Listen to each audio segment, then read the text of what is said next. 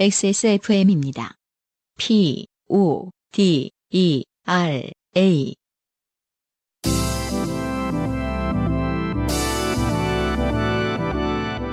요즘은 팟캐스트 시대.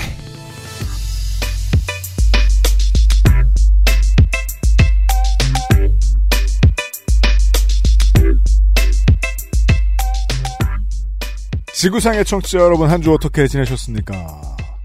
3주만 3년 만에 최악의 더위가 찾아온 한반도에서 어, 에어컨이 망가진 XSFM 스튜디오에서 전해드립니다. 373번째 요즘은 팟캐스트 시대 한 두 달을 권했더니 그제서야 겨우 자전거를 안 타고 난승준 군이에요. 네, 반갑습니다. 그 차에 찍힌 수은주 온도로는 이제 40도, 39도에서 40도이기 때문에 음, 아무리 자전거가 저에게 중요한 스트레스 해소의 수단이긴 하지만 죽을 수는 없지 않습니까? 그러니까요. 물론 뭐 이날씨에도 타시는 분들은 계시겠지만 그 쓰러진 걸 어떤 시민이 발견하면 그때는 이미 이제 그 티셔츠 모양으로 뻘개져가지고 등은 그렇죠. 화상을 입고 음, 네 아 그럴 때를 대비해서 다음부터 올 때는 어쨌든 요파시 티셔츠를 입고 와야겠네. 신원 아, 확인이에요. 신원 확인이 가장 빨리. 어, 혹시 안승준? 음. 어, 역효과가 나나 그냥 그냥 XSFM 앞에다 갖다 버리자 뭐 약간 이렇게 병원까지 안 데려다주고 어, 그 안승준이 놓여 있고. 어, 모두가 우리에게 호감을 갖고 있다고 착각할 수는 없는 거잖아요. 그렇죠? 그럼, 그럼요. 어, 17년도였습니까? 18년도였습니까? 예, 어, 기록적인 더위를 잊으신 한국에 계신 청취자 여러분들 잊지 않으셨을 거라고 봅니다. 음. 네네. 거의 근접해 있습니다. 어 그렇죠. 지난주 후반부부터는 그렇게 습한 정도가 좀 덜해진 것 같긴 한데 네. 2018년도에 진짜 불볕더위였을 때는 그렇게 습하진 않았던 기억이 나거든요. 제가 그 음. 아이랑 같이 한강 수영장을 거의 자주 일주일에 음. 네. 몇 번이고 갔던 기억이 나는데 정말 강렬한 불볕 더위였어요 말 그대로. 음, 네네네. 근데 지난주에는 막 그 숨이 턱턱 막히는 스콜형 습도가 높은 더위였잖아요. 정말이지 아열대식. 그러니까요. 그게 더 괴로움의 어떤 요인이었던 것 같은데 네. 아 모르겠어요. 원래는 여름을 참 좋아합니다만은 음. 제가 나이가 들어서 그런 건지 아니면 날씨가 좀 이상한 거 맞죠? 아, 그렇죠. 유난히 힘든 거죠. 네. 그리고 또 이 남반구에 뭐 주로 우리 청취자 여러분들은 그 호주와 뉴질랜드에 계신데 음, 호주와 뉴질랜드가 그동안 서방 세계에서 방역을 제일 잘하는 나라들이었어요. 네. 특히 뉴질랜드가 그렇죠. 지리적 위치도 있고. 어. 네네. 근데 이제 델타 변이가 퍼지면서 음. 경험해보지 못한 위기가 찾아와서 음흠. 당해보지 않았던 락다운을 당하고 네. 사람들이 승질나서 음. 마스크 벗고 막 길 밖으로 나오고 이런 시위를 그렇죠. 하고 예 아. 아수라장이 펼쳐지고 있는 것 같은데 네. 어, 추위 속에서 사람 조심하시고 추위 조심하시고 음. 국방부에 계시는 여러분 특히 한국에 계시는 여러분들 일단 실외 운동 안 하는 게 좋은 날씨 그렇죠. 예. 어, 수영장 갈 거면 몸이 타는 거 정도는 걱정하시면서 여기서 탄다는 건 피부가 타는 수준이 아닌 것 같습니다. 네. 지난주 어떻게 어 올림픽은 그래도 보게 되지 않나요? 그렇죠. 저는 이 우리 혈연들이 음. 올림픽 축구 보면서 내기를 하고 앉았더라고요. 그래서 사람들이. 아, 네. 네, 신경 안 쓰다가 뭐 그렇다잖아요. 대다수의 일본인들은 아니 오탄이 중계 왜 안 해줘? 낮엔 예선전밖에 안 하잖아 이러면서 승질 내고 네. 어, 한국의 아저씨 아줌마들은 막장 드라마 쉬어간다고. 네. 답답해하고. 있- 음. 그래도 궁시렁궁시렁 하면서 올림픽을 보고 있어요. 올림픽이 곱고 이뻐서 보라는 게 아니고요. 가급적 안에 계시라고요. 네. 요즘은 팟캐스트 시대 금방 시작합니다. 자, 인생이 고달픈 세계인이 자신의 삶 속에 좋게 된 이야기를 나누는 한국어 친구입니다. 여러분은 지금 요즘은 팟캐스트 시대를 듣고 계십니다. 당신과 당신 주변의 어떤 이야기라도 주제와 분량에 관계없이 환영합니다. 요즘은 팟캐스트 시대 이메일 xsfm25골뱅이 gmail.com gmail.com 너무 더워요. 에어컨 어떻게 할 겁니까 이거? 다음 주까지 고쳐야지. 저 땜이 묻어나는 편지. 담당자 앞으로 보내주신 사연들을 저희가 모두 읽고 이거 우리 끝까지 할 수 있을지 모르겠습니다. 이게 그것은 하기 싫다 할 때는 별 걱정이 없는데 네. 요파 씨는 전체적으로 음, 그 텐션이 좀 필요한. 어 텐션도 필요하고 음. 스튜디오 온도가 좀 높아져요. 그렇죠. 급박하게. 어, 담당자 앞으로 보내주신 사연들을 저희가 모두 읽고 방송에 소개되는 사연을 주신 분들께는 커피 비노에서 더치커피. 라파스티체리아에서 빤도르 빠네토네 그리고 베네치아나를 주식회사 빅그린에서 빅그린 선물 세트. TNS에서 요즘 치약을 정치발전소에서 마키아벨리의 편지 3개월권을. 그리고 XSFM이 직접 보내드리는 XSFM 관현호 티셔츠를 선물로 보내드리겠습니다. 요즘은 팟캐스트 시대는 커피보다 편안한 커피비노 더치커피에서 도와주고 있습니다. 커피비노 더치커피 어, 서비스가 너무 훌륭하다고 가끔 저희를 칭찬하시는데 직접 커피비노에다 전화해서 칭찬하셔도 좋고요. 고마워요. XSFM입니다. 오늘 커피 드셨나요? 더치커피 한 잔 어떠세요? 최고의 맛과 향을 위한 10시간의 기다림. 카페인이 적고 지방이 없는 매일 다른 느낌의 커피. 당신의 한 잔을 위해 커피비노가 준비합니다. 가장 빠른, 가장 깊은 커피비노 더치커피. 자, 지영조 씨의 후기. 네. 안녕하세요. 포세이돈 어드벤처를 극장에서 봤을 것 같은 아마도 80대 G 하이픈 영조입니다. 네. 근데 늙은 게 죄는 아니에요, 청취자. 여러분. 그럼요. 늙었다고 제가 여러분을 놀리잖아요. 저보다 늙은 청취자 여러분. 저도 많이 놀림당하고 살아요. 음흠. 네. 그러려니 하는 게 어른이 돼서 할 수 있는 그나마 언천봉쇄다. 매너. 네. 어, 놀려도 참으라. 진 해크만 나오는 영화 그 젊었을 때 영화 극장에서 본 게 뭐가 문제겠습니까? 네. 그러니까 자기의 나이보다 감이 늙은 게 문제지. 음흠.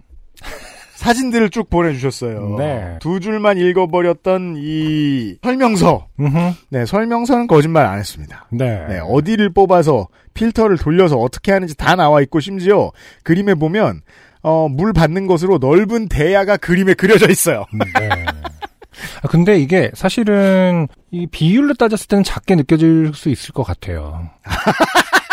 아, 그렇지 그림 않나요? 공간을 크게 해가지고 음. 이렇게 그 한 원의 한 4분의 1만 보인 다음에 이렇게 화살표하고 대야 음. 이렇게 써놓는 게 제일 이게 시각 디자인의 시각입니다. 네, 인포그래픽이 아니, 왜냐면 이 지금 뒤에 공간 있지 않습니까? 앞에 첫 번째 그림 뭐 이제 우리의 인별에 올려놓겠지만은 음. 이 전체 그 드럼 세탁기의 음. 크기 그리고 이 뒤에 지금 배수구의 크기가 확대가 돼 있잖아요. 네, 그, 그렇죠. 그 크기를 1대1 스케일로 아, 그죠. 따진다면 이 그릇은 작아도 된다는 느낌이에요. 사실. 지영조 씨 미술 배웠군요. 음. 이 교과서로는 머릿속에 들어온 게 있어가지고. 왜냐면 생각해보세요. 이게, 맞아요. 근데 진짜 맞아. 이렇게 커서 이게 드럼 세탁기 정도 될 거 아닙니까? 실제 크기는 그쵸? 지금 안승준 그러면 군의 요만하다는 거는 맞아요. 저요 배수구는 이거 빨리 이제- 인스타에 올려야겠다. 네. 이게 이게 안승준 군의 설명대로라면 지영조 씨가 지금 밑에 또 그 본인이 사탕 먹던 그릇으로 네. 이렇게 물 받으려다가 낭패 본 그 그릇을 보여주셨는데 고만하겠어요. 정확하게 비율은 스케일을 그게 맞아요. 네, 스케일을 너무 지나치게 따진 거죠, 사실은 감 없이. 네. 어, 그리고 이제 우리가 마트 가서 부대찌개 거리 이런 거 사면은 음. 나와 있는 저 알루미늄 호일, 예 알루미늄 호일 호일 접시, 네 그걸로 받으신 그 사진까지 보내주셨습니다. 음. 네.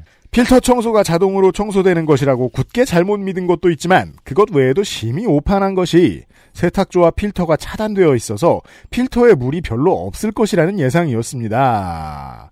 처음 할 땐 그런 생각할 수 있어요. 네. 많아봤자 젖은 먼지나 주먹만큼이나 되겠지 싶어 선택한 것이 저 세 번째 사진의 손바닥만한 사탕통이었지요. 음흠. 하지만 용기의 크기와는 상관없이 잘못된 문을 열었기에 다른 것을 들고 받쳤어도 물바다를 피할 수 없었을 것입니다. 네. 퍼런 물은 세탁한 옷이 청바지 두 벌이었기 때문일 겁니다. 네. 여기 이 시점에선 제가 늙었나요? 음흠. 저는 이제 물 빠질 일이 있는 청바지를 하지 않았다는 사실을 한동안 음. 깨달았어요. 워싱이 다 주로 되어 있거나 완전 빠득빠득한 새로 염색 딱 된 티가 펄펄 나는 음흠. 그런 바지에 관심을 가져본 지 제가 너무 오래됐네요. 쉽게 말해서 인디고 같은 정도의 그 진청색. 그렇죠. 우리가 청바지나, 흔히 생각하는 아래부터 발끝까지 인디고 블루다. 그러면 음, 네. 보는 순간 느낌이 오잖아요. 물이 빠지겠다. 첫 빨래는 단독으로 빤 다음에 부모님한테 말하지 말자. 그럼 이제 부모님의 런닝과 양말이 버럭해 되죠. 다음 주에. 색안경을 끼고 보시는 거라고 가스라이팅을. UV 네, 렌즈. 아니신데? 안과 가봐야겠다, 엄마. 가스라이팅이 아니라 블루라이팅.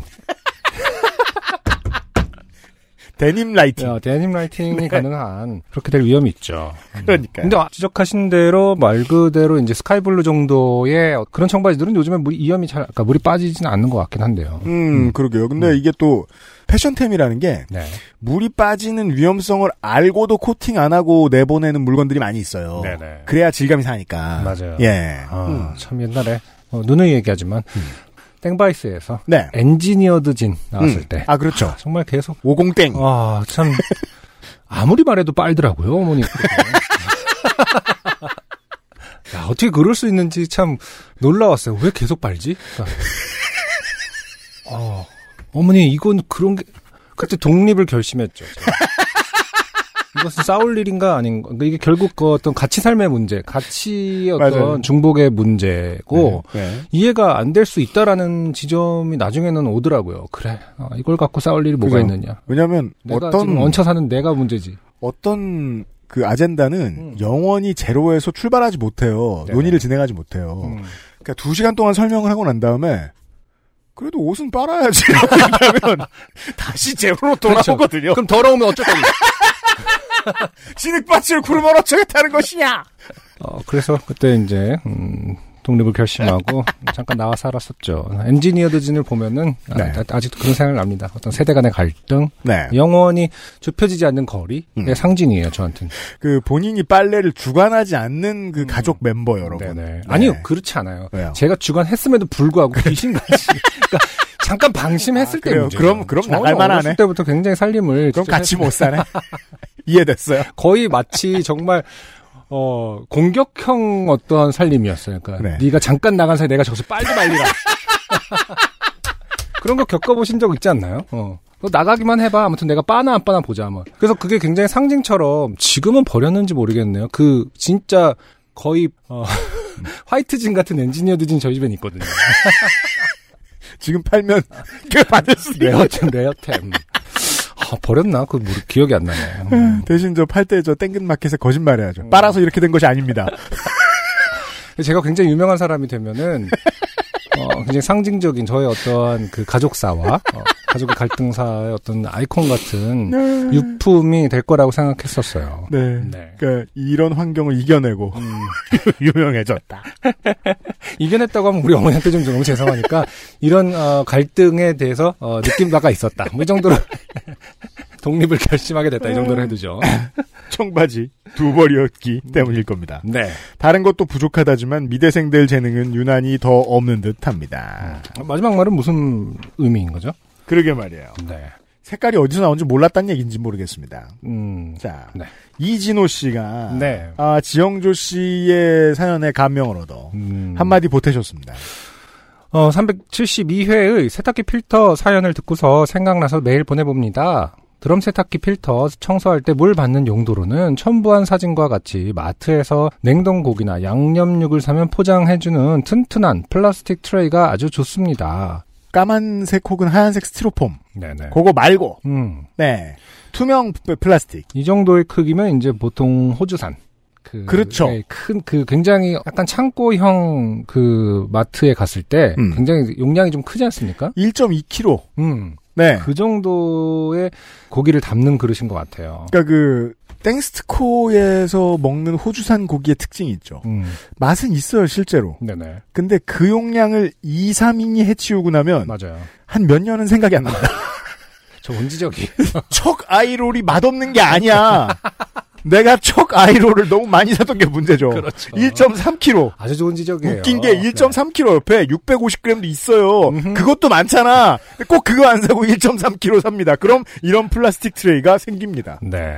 네. 그렇죠. 그러니까 고기는 최근에 느끼게 된 것이 인류학적인 어떤 패턴인지 모르겠어요. 네. 적당히 먹어야 맛있는 거를 꼭 뒤늦게 알게 되죠. 배달 음식 비싸다 비싸다 자꾸 음. 이상한 기사들 쓰고 이러는데 맛있는 음식이 비쌀 땐 이유가 있습니다. 네. 예. 아, 아무튼 어, 이 트레이를 사용하면 아주 좋다고 합니다. 그릇이 네. 높으면 낙차 때문에 물이 잘 안 빠져서 낮은 그릇이 좋거든요. 매우 그렇죠. 그리고 세탁기 필터에선 티슈가 나온 것을 신기하게 여기셨는데 저는 필터에 5천 원짜리 지폐가 끼어 있는 경우도 보았습니다. 저와 안승준 군의 하우스홀드의 공통점이 그거죠. 음, 우린 통돌이를 써요. 음, 그렇죠. 사례를 들으면 들을수록 네네. 드럼 세탁기로 영원히 저 나가지 말아야겠다. 음, 이런 생각이 들어요. 아니 5천원짜리가 그냥 살아 나온다고? 어, 아, 근데 이거는, 그니까 좋은 거 아닙니까? 어쨌든? 돈인데? 통돌이는 휴지가 될걸? 그렇지 않을까? 통돌이는 어떻게든 으깨지더라고요. 보면 네. 최대한 불려가지고 그 희미하게 할아버지의 형상이 이렇게, 제가 그렇게 한번 천 원짜리 잃어버려 본 적이 있어서 네. 이게 그 이게 다 마른 다음에 꺼내면 어, 더 늙어 계시죠? 약간. 그 커다란 아몬드처럼 모양이 변형됐는데 그렇죠. 분홍색과 흰색이 어, 어. 이렇게 있고 저기 어딘가에 이렇게 보풀 이렇게 하나하나 까보면은 이렇게 그 세월의 흔 뭐랄까 그 수염 같은 게 있고요. 할아버지의 수염을 이렇게 만지는 느낌이 들죠. 음. 이렇게 이황 선생 변사체가 어, 되어 있어요 확실히 이황 이희 선생님을 이렇게 새롭게 보게 되는 고생 많으시죠. 뭐 이런. 5천 원. 맞아요. 네. 아, 근데 드럼은 어쨌든 계속 그 원심력에서 도니까 네. 흐트러질 시간이 없구나. 어, 아, 그럼 도는 건 마찬가지잖아. 그러게 말이에요. 어, 근데 어쨌든- 예, 물이 좀 덜 들어가서 그런. 아, 이거 좀 궁금하네요. 그 음. 통돌이와 드럼을에게 그 내가 만약 유튜버라면 어, 음. 그런 걸 해보는 실험을 해보겠네요. 통돌이에 5천 천짜리 넣고 네. 아, 어, 드럼에 천 어떻게 되나? 어떤 것이 더 지폐가 어, 보존 가능하게 나오는 한 사람. 사람 있을 것 같기도 해요. 음. 네. 그것 때문인지 종종 필터 청소할 때 지폐가 껴있지 않을까 하는 기대도 하게 되네요. 어, 그럼 이만. 네. 어 한석배 씨가 왜 이런 후기를 보내셨을까? 음흠. 아 고등학교 때 일입니다. 저희는 저희 학교 는 아니구나 후기가 이건 아니군요. 후기가 아닐 것 같은데. 네. 짧아서 후기라고 생각했구나. 왜냐하면 되게 사연이 길었는데 5분의 1로 주셨거든요. 아 그래요? 네. 오, 저는 음, 굉장히 어차피 내용상으로 컴팩트한 사연이라고 생각했는데. 컴팩트한 사연 다섯 개가 있었는데요. 네네. 네. 음. 어, 잔인한 거 치고 뭐 치고 저기 하다 보니까 음. 하나가 남았어요. 그렇군요. 한석배 씨. 아니 이것도 지금 슬쩍 보면 되게 잔인한데 굉장히 잔인한 분이신가 봐요 한석배 씨. 이거보다 더 잔인한 다른 건 더 사연이- 잔인해. 예, 예. 아, 고등학교 때 일입니다. 저희 학교는 산속에 있어서 각종 벌레들이 들끓었습니다. 네. 이건 뭐 한국은 그 도시와 아, 농촌을 막론하고 네네. 학교는 산속에 있습니다. 아니야. 근데 그 농촌 가면은 평지에 있는 학교도 있죠. 근데 초등학교는 산속에 잘 없는 것 같고요. 아, 초등학교는 어. 그렇죠. 네, 막 네네, 예를 들어서 맞아요. 홍천 이 정도만 돼도 음. 가까운 근교 가다 보면은 그 초등학교 참 벌판에 예쁘게 있잖아요. 어, 크게 어딜 뛰어놀 수 가도 있게. 예. 하긴 음. 산속에는 산속은 약간 초등학교는 고등학교. 없어. 그러니까. 주로 고등학교. 고등학교는 네. 이상하게 좀 음, 저- 제 가둬놓는 느낌으로. 감은 거의 어느 지역에 가도 고등학교만큼은 그렇죠. 좀 높고 음. 울창한 곳 안에 있더라고요. 그러니까 그 교가 같은 경우도 다 산을 넣어야 돼서 그런 거- 주객 전도가 돼서 아, 어. 그럼 교가는 뭘로? 일단 교가를 작사한 다음에 어, 입지를 정하는 한강 이러면서 유명한 작사가에게 바- 부탁을 먼저 하고 아 저기 용마산이랍니다. 그러면 이제 입지를 보러 가는 거죠. 그 부지를. 특히 나방이나 벌 종류가 많았는데 아 자연환경 좋은 곳이군요. 네. 벌이 많다니 음. 근처에 말벌 집이라도 있었던 것인지 언젠가는 말벌이 특히 많은 시즌도 있었습니다. 네. 더운 여름방학 보충 수업 날이었습니다. 보충 수업이다 보니 자유롭게 교복 같은 걸 입지 않고 반바지 차림으로 수업을 받고 있는데 제 책상 다리에 말벌 한 마리가 붙어 있는 게 보였습니다. 네. 본인 다리가 아니라 책상의 책상 다리. 다리인 거죠. 왜 그랬는지 아직도 이해가 안 가는데 저도 모르게 홀린 듯 그 녀석을 손가락으로 튕겨버렸습니다. 네. 그걸 사실 이유를 별로 생각하고 하진 않는 것 같은데. 근데 어, 무섭잖아요, 사실은. 그, 네. 그, 말 그대로 후한이 두렵죠. 아, 그렇죠. 말벌 같은 경우. 네. 그래서 만지게 되지 않는데 그냥 이 시기의 문제인 것 같아요. 그냥 아, 어, 고등학생 시기에. 네. 음. 죽어봐야 저승 맛을 알기 때문에. 나는 왜 말벌에 안 쏠까? 뭐 약간 이런 이놈 죽일 놈의 세상 뭐 약간 이런 거 있잖아요. 세상은 싫고 무서운 건 없는 아, 밑도 끝도 없는 어떤 분노. 그걸 아무 무서운 상대에게나 풀고 있어요. 네. 그 말벌은 어딘가로 발사되었는데 음흠. 하필 그 목적지가 마찬가지로 반바지를 입고 있던 제 친구의 다리였고 어. 제 친구는 수업 잘 받고 있다가 갑자기 다리에 격통을 느끼고 비명을 질렀습니다. 와, 진짜 말벌에 쏘여본 적은 없는데 진짜 깜짝 놀랄 다리에 그쵸. 아 친환경 테러죠. 음. 야 이거는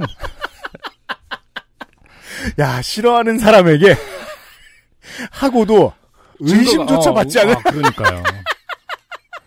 이거 지난 일이니까 웃습니다면 아, 예. 굉장히 사실은 완벽한 아, 뭐라고 하지 우리 그를 완벽 완 완전, 완전 범죄. 아 완전 범죄에 가까운 일이네요. 아, 제가 지난주에 이 슈퍼히어로 관련된 공부를 해서 그런가 네, 뭔가 이렇게 어딘가에서는 음. 이 말벌을 키워가지고 자유자재로 왔다 갔다 하게 하는 그렇죠. 친환경 킬러가 있지 않겠느냐. 아. 이게 뭐야? 아니 그 땡플릭스의 그 시리즈 있었잖아요. 블랙미러 시리즈 있잖아요. 네네. 그 음. 그 보면은 이제 SF 말 그대로 그, 그 멀지 않은 미래 SF에 대해서 많이 시리즈 단편 에피소드들이 많거든요. 네. 어. 근데 거기에 아마 이런 벌과 관련한 드론 음. 마이크로 드론을 음. 벌처럼 만들어서 테러하는 그 에피소드가 하나 있을 거예요. 진짜 네. 무서워요. 어. 실제로 한 분이 계셨다. 음. 우리 청취자 중에는. 아 그러니까요. 어. 저의 행위를 본 사람은 아무도 없었고. 그래서 갑자기 일어난 일에 모두들 당황했습니다. 음. 선생님과 친구들이 보기엔 갑자기 말벌이 그 친구를 공격한 것이었고 네. 그 친구는 다른 덩치 큰 친구에게 업혀 양호실로 향했습니다. 그러니까 이, 런 것들이 이제 구전이 돼서 어떤 과학적 법칙을 언제나 흐릿하게 만드는 거죠. 그러니까 음. 뭐가요? 먼저 공격하지 않으면 말벌은 공격하지 그러니까 않아. 라는 어 말- 나는 먼저 공격당한 애를 난 봤는데 그냥 가만히 있었는데 쏘였거든. 네. 그러면 이제 그 대화를 듣던 그 이야기를 듣던 친구들은 이 사람을 만난 지 얼마 안 됐는데 음. 아. 이상한 새끼구나. 그러니까요. 신뢰를 해서는 안 되겠다. 이게 바로 말벌 효과입니다. 말벌이 팩트. 아, 말벌 이펙트. 나비 효과하고는 좀 다른 개념이죠. 어, 그러니까 서로 신뢰에 관한 문제가 그, 그 도미노처럼 깨지는 현상을 말벌 효과라고 우리가 요파시에서 명명한다. 그러니까 이게 그렇죠. 이 당한 입장에서는 지금 네. 어, 본인은 분명히 그러니까 과학의 자연의 법칙과는 거스르는 일을 당한 거잖아요. 어, 그러니까 가- 자연을 신뢰하지 않겠죠. 아, 우리 저 피해자라고 생각하겠죠. 자연을 존중하지 않을 수 있, 습니다 유미미 박사처럼 네네. 원래 이 분야에 대해 아는 게 많아. 음, 박식해. 음, 그럼 쏘이는 순간 느끼죠. 음. 내가 뭔가를 이건 뭔가 잘못됐어. 어, 어. 그렇죠. 그 어느 쪽에서 날았지? 어. 저 새끼 하고 이제 한석배 씨 의심했는데 그러니까 침이 꽂힌 방향을 이렇게 보면서 그렇죠. 각을 이렇게 재는 거죠. 내가 다리 이렇게 놓고 있는데 이쪽 방향 너지. 당연히 네. 한석배 씨는 쌩깠을 것이고 음, 네. 그럼 이제 어, 죽을 때까지 의심하고 왜냐면 그렇게 될 수가 없기 때문이야 이러면서 음, 네. 그러니까요. 한석배 씨는 간단하게 그냥 에피소드라고 생각할지 모르지만 네. 뭐 계속 읽어봐야겠지만은 어, 그 친구는 굉장히 이 일을 통해서 인생이 바뀌는 겁니다. 음. 그렇죠. 네, 자연에 대한 신뢰, 존중 네. 다 없어졌어요. 없어지고 나쁜 사람으로 그렇죠. 갑자기 네. 쓰레기 막 버리고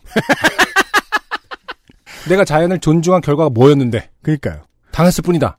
곤충 다 없애버려야 된다. 경유를 길에 뿌리고 막 태워요. 음. 하필 그 친구와 제일 친한 친구였던 저도 음. 걱정된다는 핑계로 같이 가긴 했는데 다행히 큰 문제는 없었고 몇 년 전에서야 겨우 그날의 진실을 고백할 수 있었습니다. 아, 그렇군요. 고백하셨군요, 어쨌든. 네. 음. 그냥 좀 튕겨져 날아간 것 가지고 그 도착지에 있는 동물에게 그런 무차별 공격을 퍼붓다니 말벌은 참 무서운 동물입니다. 네. 마지막까지 어떤 인간의 오만함이 느껴지죠. 그 예를 들어 이제 뭐 학교 교실에서 내 앞 앞자리 좀 된다. 네. 그러면은 뭐 1.5m에서 2m 정도의 거리를 날아갔을 수 있어요. 자 한석배 씨가 인간이시잖아요. 음. 누가 한석배 씨를 빵 쳤는데 네. 어, 내 키에 한 40배에서 50배 정도를 음, 날아간다. 음. 몇 미터냐? 한 7, 80미터 날아간다. 그렇죠. 그... 럼 아무나 날라차고 싶을 겁니다. 근데 말벌에게는 마침 그 무기가 하나 있었을 뿐이지요. 네. 아, 근데 말벌은 사실은 이제 다른 꿀벌과는 달리 계속 침을 쓸 수 있거든요. 그렇죠. 네. 그렇기 때문에 누가, 누가 밀었어? 누가 나를 밀었어? 이렇게 하면서 복수를 하진 않는군요. 그러게 그러니까, 온반이 말살당했을 줄 알았는데 그 정도까지는 아니었다. 어, 사인을 이렇게 팔자형으로 날아다니면서 한석배를 그리는 거죠.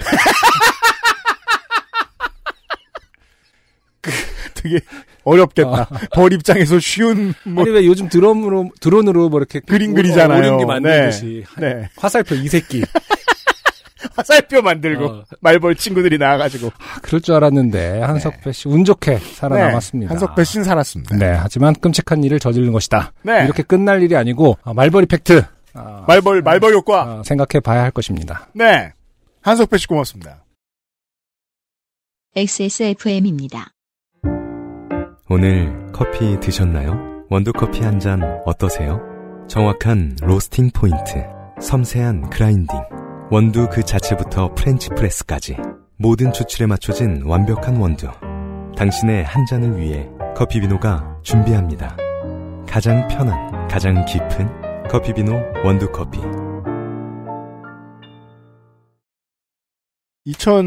2015년에 말이에요. 네. 지금으로부터 7년 전이네요. 음흠. 이 방을 처음 스튜디오로 꾸몄을 때 아, 부스에 에어컨을 설치하지 않았었죠. 맞아요. 그래서 생면부지인 게스트들이 땀을 뻘뻘 흘리면서 방송했던 기억이 나요. 네. 에어컨 없는 작업장이나 야 실외에서 종종 쓰이는 네. 아, 얼음 조끼도 사놓고 그랬던 기억이 납니다. 어. 아 지금 예 아, 사연 하나 있고 나갔다 왔어요. 광고 듣는 시간이 저희에겐 10분이었어요. 네. 네 이거 뭐 얼음물 대야에 받아다가 발을 담그고 어, 발 담그고 해야 될 것 같은.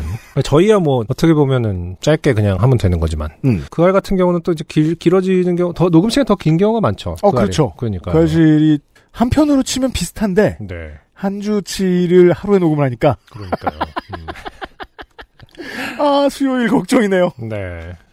웃지 말아야지. 그러니까 그동안 어. 굉장히 좋은 환경에서 일을 하고 있었던 거죠. 그러게 말이네요. 어. 네. 아이고 홍승철 씨예요. 네. 오늘의 사연이 많은데 유일하게 어, 동물 사연이 아니에요. 자, 안녕하시고 유용하십니까? 덥고 습한 날씨에 건강히 잘 지내고 계신지요? 아니요. 오래간만에, 그동안은 괜찮았거든요. 네. 오늘부터 좀 네. 오래간만에 좋게 된 일이 생겨 이렇게 휴대전화를 들었습니다. 역시나 이번 사연도 짧습니다. 고마워요. 어젯밤 저보다 퇴근이 늦은 아내를 픽업하여 집으로 돌아오는 길이었습니다. 음. 평소와 같은 시간에 평소와 같은 길로 운전을 하고 있었는데 저 앞에 평소와 다른 정체가 생긴 것을 발견했습니다. 평소와 다른 정체에는 언제나 이유가 있습니다. 네. 네. 경찰차가 보이고 경광등이 반짝이는 걸 보니 음주 단속인 듯 음. 보였습니다. 이게 지금 최근 사연인가요? 응. 음, 코로나 시국에도 단속을 하긴 하는군요. 어 그걸 쉬면 더 큰 문제가 되기 그렇죠. 때문에 네. 음주 단속도 쉬지 않고 하고 있습니다. 어, 평소 술을 한 방울도 못 마시는 체질이라서 음주 단속은 늘 프리패스였으니 오늘도 별 문제 없이 지나가겠거니 하고 순서를 기다렸습니다. 이윽고 순서가 돌아왔고 전 여유 있게 창문을 내리고 고생하시는 경찰분에게 수고하십니다 하고 인사를 건넸습니다. 단속 경찰님은 가볍게 경례를 하시고는 그 음주 단속 장비를 차량 안으로 내미셨습니다. 주인공은 음주 단속 장비인가 봐요. 그렇군요. 그에 따옴표가 돼 있습니다. 전 당연한 듯 장비에 숨을 불어넣기 위해 준비를 했고 숨을 내쉬려는 찰나 경찰관님께서는 그 단속 장비를 제 앞에서 팔자를 그리며 흔들기 시작했습니다. 아, 제가 얘기했죠 그 말벌 말벌 효과 이게 말벌 효과. 아무튼 드론을 움직이다. 언젠가 인간에게 영향 끼치게 돼 있다고 했죠. 네.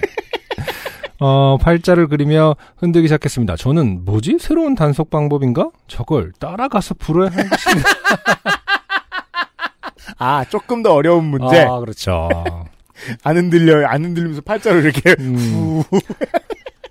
그 외국 같은 경우에는 종종 내려서 걷는 걸어보라, 거 시키잖아요. 예, 걸어보라고 네. 하고 그걸 이제 패러디해서 코미디 영화 같은 거에서는 맞아요. 그러면 깡충깡충 뛰고 뭐 어, 저글링 하면서 이렇게 이렇게 와봐라 막 이렇게 하면 다 하는 거 있잖아요. 어 그런 정도로 하는데 하- 한국은 좀 쉽긴 하죠. 음. 네. 저걸 따라가서 불어야 하는 것인가 하며 고개를 좌우로 흔들며 장비를 따라가 숨을 불어넣기 위해 애를 썼습니다. 그러자 갑자기 경찰 따라오지 마세요. 불지 마세요. 하는 어, 다급한 외침이 들려왔습니다. 순간 놀란 저는 차렷 자세로 굳어버렸고 그 장비는 제 눈앞에서 현란한 움직임을 보이고는 이내 차량 밖으로 어, 사라졌습니다. 그리고 경찰 안전운전 하십시오. 하는 검사 종료 음. 인사가 들렸습니다. 그 모습을 본 색시는 웃음이 터졌고 저는 그저 민망함에 고개를 떨굴 수밖에 없었습니다. 아내께서는 이미 무슨 상황인지 알아채셨죠. 그러니까요. 네. 집에 와서 알아보니 이 시국에 맞춰 새로 출시된 술 냄새 감지형 단속 장비라는 것을 알았습니다. 이제 후 안 해도 음. 된답니다. 그렇군요. 그러면 좀 설명을 해주실 일이지 경찰분도 어 부는 거 아닙니다라고 하면은 이제 가만히 있었겠죠. 음. 어, 그냥 따라오지 마세요, 불지 마세요. 근데 이게 도입된 지가 생각보다 좀 된 것 같아요. 하긴 음. 이제 코로나 시국을 생각해 보면 네. 이게 터지자마자 도입된 걸로 저는 알고 있는 게 왜냐면 그 단속하는 경찰관들이 위험해지잖아요. 그럴 수 있죠. 네. 어 근데 어떻게 하는 거지? 그 그냥 술 냄새 감지형이라는 것은 네. 아, 말 그대로 냄새 그, 알코올 냄새만 감지하나 봐요. 음, 네. 그 가까이 대고 끝인가 봐요. 그래. 음. 그러면은 측정 정확도는 차이가 별로 없대요. 그건 모르겠습니다만 초기에는 그걸 보장하기 쉽지 않죠. 음, 네. 그러니까 술 냄새 감지형. 그러니까. 근데 이제 중요한 것의 선우를 따지면 아무래도 후후하지 않는 게 좋기 때문에 그렇게 마음껏 숨 쉬지 않는 게 좋기 때문에 그렇죠. 네. 그 와중에 떳떳함을 자랑하기 위해 참 열정적으로 고개를 휘저었으니 예. 하필이면 저 같은 바보를 만난 경찰관님께 위로를 늘 안전을 위해 고생하시는 모든 경찰관님들께 감사와 응원을 드립니다. XSFM 식구분들 모두 남은 폭염 아무 탈 없이 잘 버텨내시길 기원하며 오늘의 사연을 마칩니다. 그렇군요. 간단한 생활 정보였습니다. 홍철 그렇군요. 씨가 보내주신. 네. 네. 음, 어쨌든 흔든답니다. 어. 이게 아니어도 좋으니까 네. 어디 가서도 후후거리지 말자. 음, 네. 그렇죠. 음. 마스크를 쓰고 있는 상태에서 흔들려나? 마스크를 내려주십시오를 하려나? 그것도 궁금하네요. 그건 저도- 안 시키는 걸로 알고 있습니다. 음. 네. 밤에 차를 타고 나간 지가 너무 오래됐어요. 자전거 타고 가요? 아니면 안 나가? 안 나가거나, 어, 뭐, 음, 요즘 밤에 나가면 무섭겠다. 덜덜덜덜. 어, 밤이다. 이러면서 눈부셔! 아! 막. 밤의 세상엔 이런 일들이 있어요. 음, 네. 홍승철 씨 고마워요. XSFM입니다. 오늘은 에티오피아 예가체프 어떠세요? 과실의 상쾌한 신맛과 벌꿀의 맛처럼 달콤한 모카. 상상만으로 떠올릴 수 없는 와인보다 깊은 향미. 가장 빠른, 가장 깊은 커피비노 에티오피아 예가체프. 박형록 씨의 사연에는 개가 등장. 네. 사진이 지금 대본에 첨부되어 있는데 너무너무 이쁜. 어, 이걸 무슨 종이라고 하죠? 박형록 씨가 알려주실 거예요. 네. 사연 쓰기 전에 제 근황을 잠시 말씀드리면 5년 전에는 서울의 한 버스 터미널에서 근무했었는데 현재는 대전의 한 터미널에서 근무하고 있습니다. 네. 그리고 여전히 아이는 3명이고 새로운 가족 반려견 규리가 있습니다. 네. 반려견 규리는 셔틀랜드 쉽독이라는 견종입니다. 맞아요. 루시드 폴 님도 아마 셔틀랜드 십독을. 아, 그래요? 그래서 이제 그 친구의 그 풀 뜯어먹는 소리로 앨범을 내지 않았습니까? 아, 맞아요, 맞아요, 맞아요. 그죠, 그죠, 그죠. 과일 같은 거 먹는 소리네. 음. 콜라비 먹는 아, 소리. 그래요. 네네네. 과일 같은 거. 정확한 표현이네요. 음, 네. 네. 콜라비가 기억이 안 나가지고. 봤을 때는 커 보이는데, 네. 어, 실제로는 뭐, 예, 한 10에서 12kg 정도 되는 음흠. 중형견 친구입니다. 맞습니다. 한국에서는 그 정도 몸무게면 대형견 취급을 해요. 그래요. 예. 음. 왜냐면 하 그보다 작은 개들이 7, 80%를 차지하니까 음흠. 그 친구들 용품만 많거든요. 네. 음, 그렇게 크진 않아요. 음흠. 산책을 하루에 두 번 이상씩은 시켜주고 있습니다. 집에 처음 왔을 때는 배변 패드에 응가나 쉬야를 했는데 어느 순간부터는 산책을 가지 않으면 배변 활동을 하지 않는 것 같습니다. 네. 이런 매너 개들이 있죠. 음흠. 그래서 비가 오나 눈이 오나 산책을 가고 있습니다. 오늘 오전에 산책을 가서 규리가 시원하게 응가를 했습니다. 네. 저는 가져간 배변 비닐에 응가를 담고 뒤로 돌아섰더니 할아버지 한 분이 계셨습니다. 뭔가를 손에 들고 계셨는데 저에게 이게 뭔지 아세요? 라고 물으셨습니다. 받아서 보니 전자담배 같았습니다. 음. 이거 이거 저- 이렇게 주섰다는 듯이 말씀하신 건가 보죠? 그 이렇게 혹은 뭐 건네- 누가 뭐 선물을 줬는데 뭐 아 예. 어쨌든 건네 주셨습니다. 네. 그쵸 이게 뭔지 아냐고 하면서 음. 그 자랑은 아니라는 거죠 지금. 그런 것 같아요. 네. 음. 어, 진짜 몰라서 이렇게 건네주면서 이게 뭔지 아세요 혹시? 만약에 이런- 이게 자랑이었다면 음. 바로 그 그 말을 듣자마자 음. 피면서 아, 무화량이 쩐다. 구름 안에 있는 느낌이 들지 않느냐 이러면서 천사 뭐 이렇게 도너츠. 네. 이 복숭아 향으로 말할 것 같으면 네. 근데 전자담배로도 그 도너츠 할 수 있는 건가요? 아, 네, 그럼요. 유튜브 아. 찾아보세요. 아, 그렇군요. 오만 미친놈들이 다 있어요. 글씨도 쓸 기세예요. 어, 더, 더, 그거 한가? 말 그대로 연기량이 더 그. 연기는 더 많이 나죠. 그 근데 더 코일 을 어떻게 그쵸. 사느냐에 따라서. 음, 네. 밀도는 좀 다를 것 같은데. 음. 네. 이게 뭔지 아세요? 하고 물으셨습니다. 받아보니 전자담배 같았습니다. 이거 전자담배 같아요. 여기 구멍에 넣고 피는 거예요. 라고 말씀드렸더니 아 그렇다면 그 아마도 저 액상형은 아니고 음. 그 찌는 담배. 네, 그렇죠. 그거일 가능성이 높아 보입니다. 아, 그럼 이걸 쓰면 담배를 덜 피나요? 라고 물으셨습니다. 그건 아니고 동시에 피기도 하고 연초보다 맛이 안 난다는 사람도 있고 그래요. 박형록 씨는 흡연자가 아닐 가능성이 높습니다. 네. 뒤에 그냥 나와 있는. 주워 들은 소리죠. 음. 사실 전 담배를 안 피기 때문에 담배 피는 지인들에게 지나가면서 들은 얘기를 전해드렸습니다. 어, 근데 어쨌든 팩트는 뭔가요? 그러면은 동시에 이, 게 맞는 말 아닌가요? 어쨌든 뭉뚱그려서 동시에 피기도 그건 전 아니고. 동시에 피고, 그러니까 네, 연초보다 맛이 안 난다는 것도 사실이잖아요. 사실이고요. 그러면 지금 네. 박경록 씨가 굉장히 어, 썸머리는 잘해주신 거 아닙니까? 그니까 말이에요. 네. 네. 안 피면도 불구하고. 어, 직장 생활 잘할 양반이다. 네. 아, 그렇게, 대화가 그렇게 대화가 끝나나 싶었는데 갑자기 내가 대전 온 지 12년이 됐고 현재 84살이다. 로 시작하는 긴 말씀을 하셨습니다. 여기서 의문이 다 풀렸죠. 네. 이 질문의 의도는 무엇이었는가? 음, 미끼군요. 하, 그러니까 이게 진짜 이제 보통 뭐 그 직접적인 비유는 아닙니다만 이제 사기를 칠 때 보통 이제 뭐 길을 묻지 않습니까? 네. 어딘지 아세요? 뭐 지하철역은 어느 어디로 가면 되나요? 그렇죠. 아, 한 다음에 이제 뭐 인상을 보니 어, 어, 인상을 보니 귀가 맑으세요 뭐 이런 거잖아요. 장군, 네. 어 근데 이거 같은 경우는 전자담배를 음. 통해서 어 어쨌든 가는 사람을 붙잡는 용도인가 보네요. 그 왜 20대 때는 요즘 이제 방역 시즌에 더 많이 드러납니다만 20대 때는 확실히 사람이 동선이 길고 다니는 곳이 멀어요. 맞아요. 예. 음, 많이 걷고 맞아요. 많은 사람들을 만납니다. 음. 그래서 20대 때 모르는 사람 만나서 말 섞을 일 많잖아요. 네. 그러면 그때마다 이제 궁금해하던 것들이 서서히 나이 먹으면서 정리가 되죠. 아 심심해서 저랬구나 저 사람은 음, 외로워서 저랬구나 이런 거 그렇죠. 그런 느낌. 음흠. 이야기 속에는 300명쯤 사는 마을에서 사셨는데 거기 제일 부잣집 아들이 어릴 때 허리를 다쳐서 치료받는 얘기. 미국 병원에서 치료받았는데 걷는 게 이상해서 결혼을 못하다가 교회 목사 장녀와 결혼을 해서 아이를 낳고 잘 살았다는 감동적인 얘기. 이게 한 번에 너무 많은 얘기가 들어가 있죠. 네. 그리고 할아버지 집에 트랙터가 두 대가 있어서 잘 사는 집이었다고. 음, 그리고 전기가 안 들어왔는데 제일 가는 부잣집에서 돈을 써서 전기가 들어왔다는 얘기까지. 음, 대체 왜 처음 보는 저에게 그런 말씀을 하시는지 전혀 모르겠고 집중력도 점점 흐려졌습니다.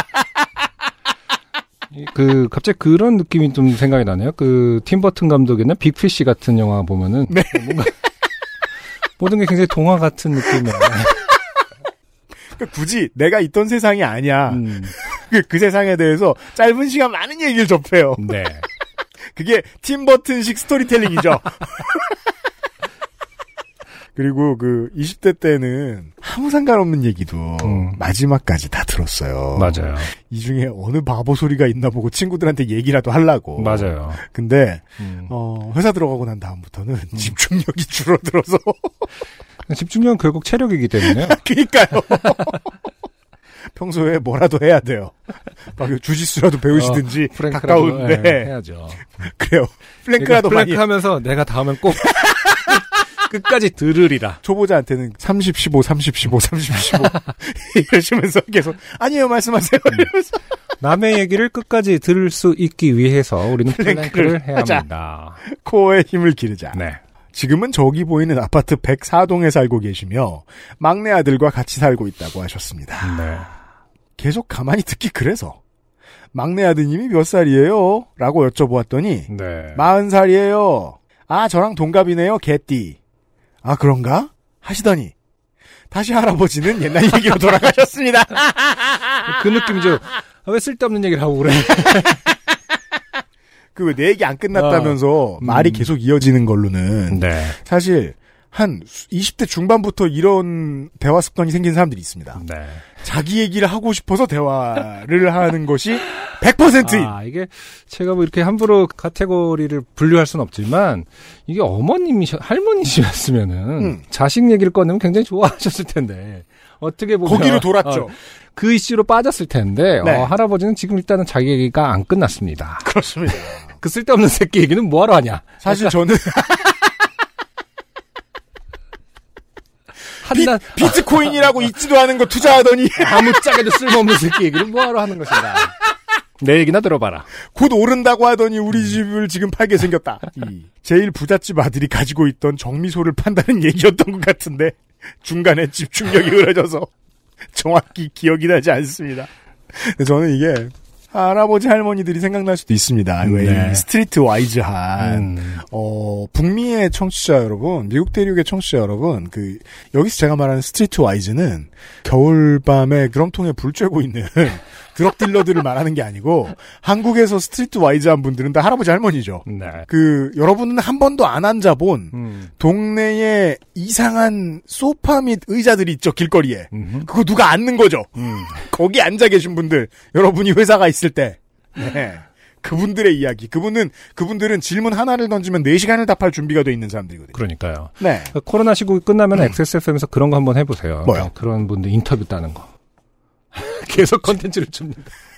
그건 그래요. 어. 네. 아, 근데 저 그런 거. 제 집중력과 체력이 따라준다면 취재원에 음, 그 네. 굉장히 관심 많거든요. 사실 이제 역사라는 게 순자의 역사, 권력자의 역사라고 흔히들 얘기하잖아요. 음. 정말 역사는 한 명 개인의 역사를 채취하는 그게 이제는 좀 음, 기술도 발달했고 음. 그 매체도 플랫폼도 발달했으니까 네. 팟캐스트 하나가 그런 게 그냥 있었으면 재밌을 것 같다는 생각이 듭니다. 민속학. 음, 민속학적이도 네. 근데 국어학에서 그 많이 하죠. 한다면서요. 네, 흔히 하는 연구 기법이. 그러니까 그거를 이제 팟캐스트화 하는 거죠. 음. 그 뭐 저 석사하고 저 학자 졸업 논문 쓸 때 그 자기 할머니 할아버지한테 옛날 얘기 들으면서 음. 어, 방언 변화 연구 같은 거 맞아. 하고 그러죠. 그리고 진짜 네. 전쟁이 어떤 관점에서야 뭐 어떤 거지만, 그러니까 음. 권력적인 관점에서, 거시적인 관점에서 어떤 거지만은, 음. 뭐 이렇게 한 명 한 명의 역사를 봤을 때 아, 어떤지, 그렇죠. 뭐 이런 것도 사실은 이 세대가 전후 세대 이제가 거의 이제 뭐 7, 80대 되지 않습니까? 그분들의 마지막 생생한 증언 이런 거 이제는 말할 수 있다 그렇게 하는 거 되게 주- 좋을 것 같아요. 음, 당장 오늘 저녁에 집에 가서 플랭크를 음. 그걸 위해서 이제 플랭크를 해야만 예. 열심히 해야 집중력을 예, 열심히 해야 아니 근데 이제 집중력은 녹음기한테 맡기고 본인은 잠깐 그럼 말씀하고 아, 딴 계세요. 데가 있어요? 아, 자- 잠깐 어디 갔다 게임하고 와도 네. 이거 마이크 쥐어드리면은 계속 말씀하실 거예요. 그게 그 사회복지사 노동자들이 힘든 이유거든요. 음, 기계도 할 수 있고 앱도 할 수 있는데 사람이 가야 답이 나온단 말이에요 어르신들이. 그렇죠. 맞아. 요 이끌어내는 것이 중요한. 플랭크 해야 돼. 자. 규리도 아 걔가 있었죠. 아, 그러네. 잊혀진 규리. 규리도 지쳤는지 제 발 앞에 앉았습니다. 음흠. 이러저러한 여러 가지 이유들로 내가 지금 좀 곤란하다 음. 싶을 때 아, 걔들은 주인의 발 위에 종종 앉습니다. 아 그렇군요. 발 줘봐 이러면서 그때 제 머릿속에는 이거 사연으로 보낼까 5년 만에 보내는데 너무 약하지 않나 그때도 재미없다고 그랬던 것 같은데 일단 사실 증명을 위해 사진을 찍자 저는 휴대폰 카메라를 켜고 제 발 앞에 있는 규리 사진을 찍었습니다 네. 아, 할아버지께서는 제가 사진 찍는 걸 보시더니 몸을 옆쪽으로 돌리셨습니다 그러더니 옆에 있는 의자를 가리키시며 저기 가서 놀다 가세요 라고 하셨습니다 와. 근데 물론 이제 외로운 건 알겠지만 음. 어, 어쨌든 어떻게 보면 갑자기 예, 자, 본인이 얘기를 하는데 찰칵 소리가 들렸으면 아이고 음. 뭐. 제 얘기가 좀 지- 지루하죠. 뭐 이런 사인이 왔다 갔다 해야 할 타이밍인데 음. 음, 아랑곳하지 않고 좀 더 편한 곳에서 얘기하자. 나는 지금 사인을 지셨습니다. 쓸쓸한 할아버지의 얘기를 더 들어드리고 싶었지만 정중히 사양하고 산책 간다는 말씀을 드리고 반대쪽으로 갔습니다. 네. 저는 여기서 좀 마음이 복잡해지긴 합니다. 음. 왜냐하면 제가 30년대에 태어난 사람이 아니니까 음흠. 이 나이에 얼마나 외로울지 모르잖아요. 그렇죠. 이게 제가 그런 인생에 대한 그런 확신 하나 있거든요. 사람은 철들지 않습니다. 음. 그 욕망은 크기가 늘 비슷비슷한 것 같아요. 네. 제어하는 방법을 깨달으면서 사는 거지. 음. 인정욕도 마찬가지거든요. 음. 그러니까 우리가 노인정에 모이는 거 아니겠습니까? 네. 예. 음. 어, 심심했겠다. 이 할아버지는. 네. 쓰고 아내에게 보여줬는데 재미없다고 하네요. 뭐, 이제 걔랑 같이 사는 입장에서 지금 머리 위에서 박형록 씨가 박형록 씨의 시점에서 규리를 쳐다본, 네. 발 위에 앉아있는 규리를 쳐다본 사진을 찍으셨습니다. 음. 지금 한쪽에서 할아버지는 얘기하고 있는 거 아니겠습니까? 그렇죠. 네. 이마만 봐도 심심해 보입니다, 지금. 걔는. 이럴 때는 어떤 훈련을 시키진 않나요? 그러니까 내가 스- 이렇게 스- 살짝 목줄을 당기면 넌 뛰어가. 그럼 내가 아이쿠 걔가 갑자기 뛰어가네요 하면서 저는 가봐야겠습니다 하는 그런 어떠한 사인을 맞출 수 있는 거 아닌가? 이게 이제 이 친구가 워낙에 매너 있고 얌전하기 때문에 생긴 부작용이죠. 이 친구라는 건 박형록 씨인가요? 아니면은 아니요, 박형록 씨는 제 친구가 아니에요. 매너도 좋지 않고 네. 어, 이 강아지는, 네 집중력도 좋지 않죠. 예, 지금 매너 있게 앉아있잖아요. 그렇죠. 그러니까요. 원래는요, 그, 원치 않는 만남이 길어지죠? 음. 그럼 걔가 알아서 날 도와줍니다. 네. 아, 뭐 아. 하는 거야? 냄새도 안 나는 데서 가자! 음. 이거 땡겨요! 음. 예. 그리고 10kg쯤 되는 친구면 땡길 때 힘이 엄청나기 때문에 티가 팍 납니다. 네. 어흑 끌려가는 척 하면서 인사를 바로 할 수 있어요. 음. 안 움직여줬어요. 아, 그러니까. 네. 좀 한편으로는 원망스러울 수도 있. 에어컨이 꺼졌습니다. 에어컨이 자기 마음대로 꺼졌습니다. 지금까지 미지근한 바람을 어, 뿜어내던 송풍. 그마저도 아. 싫다며 근데 꺼진 게 잠깐 씨, 내가 왜 이래야 되지? 뭐 약간 이런 음, 느낌으로 꺼졌습니다. 네, 불 4개 중에 3개가 반짝반짝 하고 있어요. 네. 네. 어, 이게 폭발하는 것은 아니겠죠? 땀이 줄줄 납니다. 아, 이게 지금 어, 박경록 씨 사연과 굉장히 상황이 잘 맞아떨어지고 있어요. 지금 우리가 땡볕에서 남의 네. 얘기를 어, 좀 시원하다. 어. 그러다 말 거야 또몇 분이다. 아, 이게 우리가 잠깐 없으니까 송풍 맞아 이 미지근한 송풍 맞아도 시원하게 느끼는구나. 네, 울컥할 거예요 또 좀 음, 이따. 네. 쓰고 아내에게 보여줬는데 재미없다고 하네요. 네. 보낸 메일은 다 확인하신다고 해서 재미없어서 죄송하지만 읽어주셔서 감사합니다. 그리고 또 심심하니까 다른 얘기를 보내주셨어요. 박형록 씨 84살 심심하- 돼봐요. 어떻게 되나. 심심하니까가 아니라니까. 그럼요. 재미없을까봐 지금. 아, 그래요? 네. 그럼 그저 이 할아버지도 마찬가지였을 거예요. 분명히 겁나 웃긴 게 있는데 이러면서. 그리고 예전에 정관 수술 받았을 때 담당 의사 선생님과 나눴던 얘기를 보냅니다. 짧아서 사연으로 쓰기가 애매하네요. 음. 셋째가 생긴 걸 알고 나서 정관 수술 전문 병원에 갔습니다. 비뇨기과라고 하지 않나요? 네. 아, 근데 아 전문이 또 따로 있나, 봐요. 음. 네, 수술을 하는 병원이 있나 보죠. 수술 전 선생님께 문의드렸습니다. 혹시 아이가 생길 수도 있지 않나요? 의사 선생님. 제가 약 2,000명 집- 집도했는데 아직까지는 없었습니다. 저. 그래도 생기면요? 의사 선생님. 그때는 하늘의 뜻이라 생각하세요. 네. 본인을 신격화하고 있죠. 모든 건 랜덤이지만 내가 정해주느니라. 가끔 이렇게 과학의 끝에 이제 그 종교와 밀접하게 연관이 돼 있는 의사분들이 계시거든요. 아, 네. 음, 근데 뭐 실제로 그렇죠. 세, 상이라는게 음. 어, 떤 규칙을 발견하기 위해서 굉장히 노력했지만 알 수 없는 딱 한 부분이 있다면 네. 결국은 그것은 인간의 영역이 아니다라고 생각할 수도 있는 거잖아요. 그 인간의 영역이 아닌 부분에 대한 예의를 지키는 정도를 종교의 영역이라고 정하면 좋을까요? 음. 아직도 지금도 많은 병원이 그 수술하기 전에 집도하기 전에 기도하고 근데 어쨌든 이것은 뭐 하- 확률적으로 그렇지 않나요? 99% 정도 되죠, 실제로. 네. 네, 정관수. 99.몇 네, 퍼센트 된대요. 100%가 아닌 걸로 알고 있습니다. 네. 음. 근데 그 1%가 이렇게 매번 쌓이면서 음, 음. 100번 하면 100% 이렇게 되는 게 아니기 때문에 네. 그러니까 100분의 1 곱하기 100분의 1 곱하기 100분의 1이라고 하셔야 되기 때문에 어, 그런 그런 분들의 모임이 있을까요? 정관 수술 했는데 나- 했는데 태어난 사람들의 모임. 아 근데 분명 그 그 100분의 1의 확률로 태어난 분들은 분명히 계신단 말이죠. 네. 네. 어, 그 굉장히 있긴 있죠. 그 진짜 사실은 굉장히 하늘의 뜻인 거죠, 진짜. 그렇게밖에 설명할 수 없는. 네. 그리고서 이제 그러 이- 그 박형록 씨 같이 이런 분위기의 집에서 어, 넷째가 나왔다. 음. 그럼 잘 키웁니다. 음, 다른 케이스는 문제가 될 수 있겠지만 그러니까 그런 분들의 어, 모임이 있을 수도 있다. 아직까진 수술이 잘 된 것 같습니다. 건강 조심하시고 행복하세요. 네, 박형록 씨. 반드시 이 규리하고 이제 아버지가 어디 가야 할 때 먼저 사인 주는 훈련 한 가지쯤 네. 배워보시는 게 좋겠다. 음흠. 박형록 씨 고맙습니다. XSFM입니다. 오늘은 인도네시아 만델링 어떠세요? 독특한 향, 쌉쌀한 맛, 입안 가득 차오르는 강렬한 바디감. 특별한 커피가 필요할 때 가장 먼저 손이 갈 커피. 가장 빠른, 가장 깊은 커피비노 인도네시아 만델링. 자, 개에 대한 이야기. 아, 정말 근데 사진은 너무 예쁜데 그 별로 큰 역할을 하지는 못했다. 아, 매너 매너 있는 개이기 너무 때문에. 매너 있는 게이기 때문에. 네. 음. 이진호 씨의 사연이 오늘의 마지막 사연입니다. 네. 안녕하세요. 유피디님, 안승준님. 방금 겪은 제가 아니라 개가 좋게 된 이야기입니다. 네. 네. 저희 집 근처에는 셀프 세차장이 있고 그곳에는 흰색 진도 믹스견 한 마리가 있습니다. 그 땅 넓은 곳에 자리 잡은 셀프 세차장의 마스코트들이 있죠. 음. 네. 그 차를 다루는 법을 잘 압니다. 아 그런가?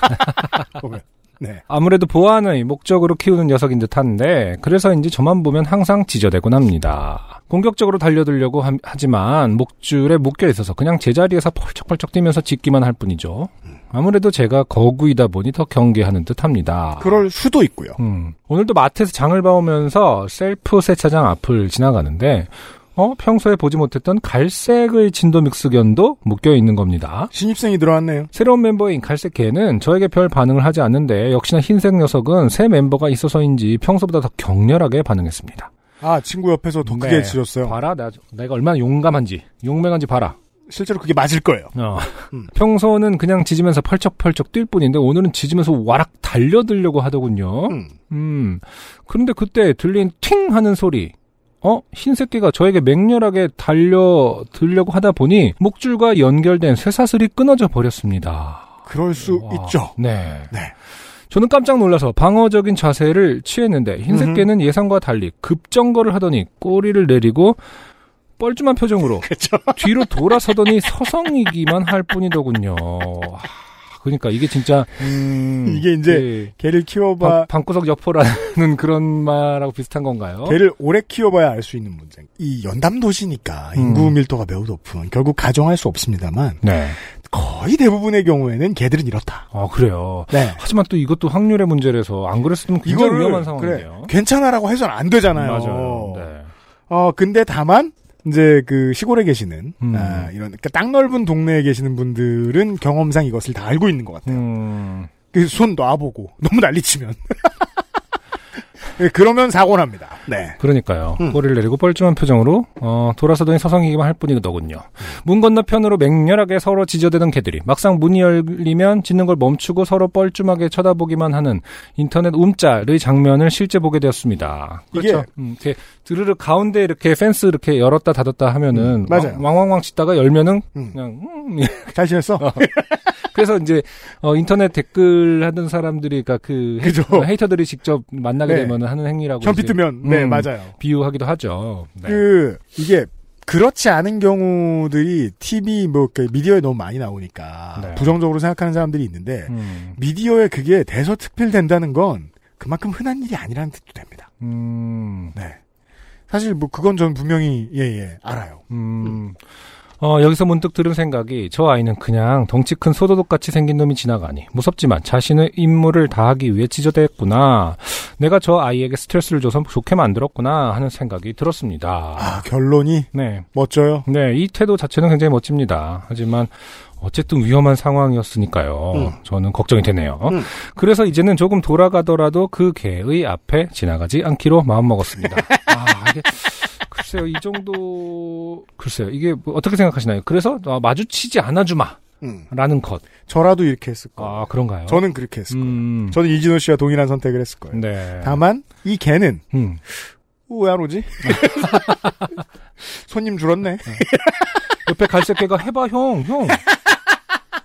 아, 그 새끼가 안 오잖아. 아, 형 근데 그때 목줄 풀렸을 때 뭐야 그게 형? 뭐, 저는 이거랑 은 반대의 상황인데 네. 그 심심할 때 이제 어 걔랑 자주 가던 유원지가 음. 있었어요. 근데 네.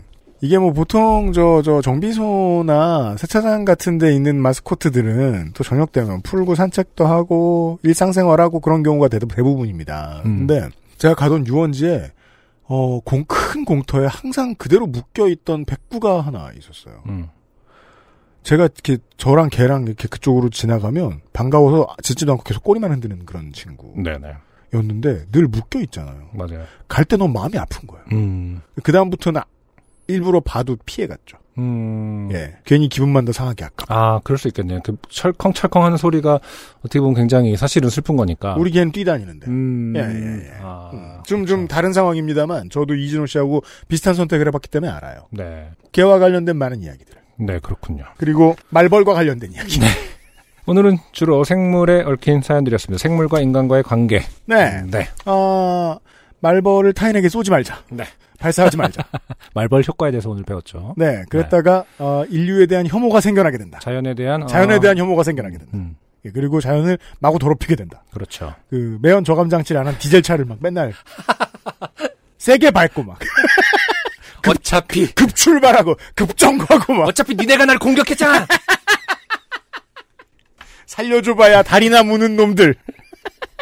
사연 보내주신 많은 여러분들 감사드리고요. 자, 이런 분들 중에는 언제나 한 달에 한 번 월장원이 나오는데 네. 자 치열한 각축전이었는데 저는 정의가 승리했다. 네. 이것은 훌륭한 이제, 사연이 승리했다. 어, 라이브, 요파 씨 라이브 때의 사연들이죠. 그렇죠. 그리고 그 외에 다른 것들도 있습니다만. 있습니다만. 네. 네, 6월의 월장원. 월장원이. 그레이티 스티츠 7개의 사연들 중에서, 하, 그러니까. 어, 7위. 음흠. 우리 속꼬리 사연. 네. 택배에다가 네. 어, 성인용품. 그렇습니다. 음, K. 아, 네. 그것을 저희가 애널라이즈 해봤죠. 네. 그리고 의경을 물고 간 음흠, 네. 그렇죠. 어, 술 취한 운전자 이야기. 타투가 아니라 스카에 관한 얘기였죠. 그렇습니다. 네. 그리고 공개방송 때 소개됐던 이성란 씨의 유고홈 사연. 네. 이 세 개의 사연이 순위 후에. 음, 네. 소수 의견. 소수 의견. 어, 그리고 10% 이상을 득표한 음, 4위는 이은지 씨의 예. 조상님께 절주를 내고 5천 원을 뜯긴. 네. 네. 하지만 뜯겼다고 하기엔 많은 것을 먹고 온. 춤도 추고. 네. 맛있는 거 위주로 많이 드시고. 음, 이은지 씨의 사연. 심지어 집에서 멀지도 않았죠. 사실은 누가 누굴 피해갔는지 알 수 없는 이은지 씨의 사연이 4위. 아, 익명의 공무원님의 사연. 음흠, 에디터가 지금 두 글자로 요약해놨어요. 이 사연의 제목을. 음, 엄마? 공무원증으로 영화제를 왜 못 가? 이렇게 귀여운디? 꿈돌이가 이렇게 귀여운디? 였죠. 네. 이 사연이 3위예요. 음흠. 15%. 자, 올해 가장 아까운 2위입니다. 아, 그러네요. 심진우 씨가. 네. 어, 1위와 1.8%밖에 차이가 안 납니다. 음, 제가 아주 마음에 들어했던 맞아요. 어, 멈추지 않는 비대 사연. 비대 사연이 굉장히 재미있는 거리가 있으면 제- 재미있는 요소임에도 불구하고 자칫 어떻게 보면 좀 화장실 개그로 네. 치우칠 수가 있는데 음. 그 밸런스가 굉장히 좋았던 사연이라고 그러니까 아주 생각합니다. 그 훌륭한 사연이었어요. 비대 사연으로 나올 수 있는 사연 중에 가장 지적인. 네. 인류를 뒤흔들 대홍수를 막은 네. 심진우 씨의 엉덩이에 대한 사연. 그렇죠. 인류의 뿜뿜. 27.1%. 어, 비대가 터져도 공익을 생각했던 그분. 그리고 이분을 이긴 이달의 월장원은 366회에 소개된 우리 저 공개방송 때 소개된 신승호 씨의 사연. 네. 제가 웃어서 음흠. 산속에서 에어팟을 찾으신. 그렇죠. UMC 웃음소리 어, 유용론. 그렇죠. 네, 그렇습니다. 더 이상 웃음소리 갖고 뭐라고 하지 말자. 네, 아, 낙엽을 들춰보니까 이 네. 매미가 웃고 있었다. 이런 사연. 신승호 씨의 사연이 월장원입니다. 저는 한 표도 거들지 않았습니다. 네. 월장원까지 소개를 해드렸고요.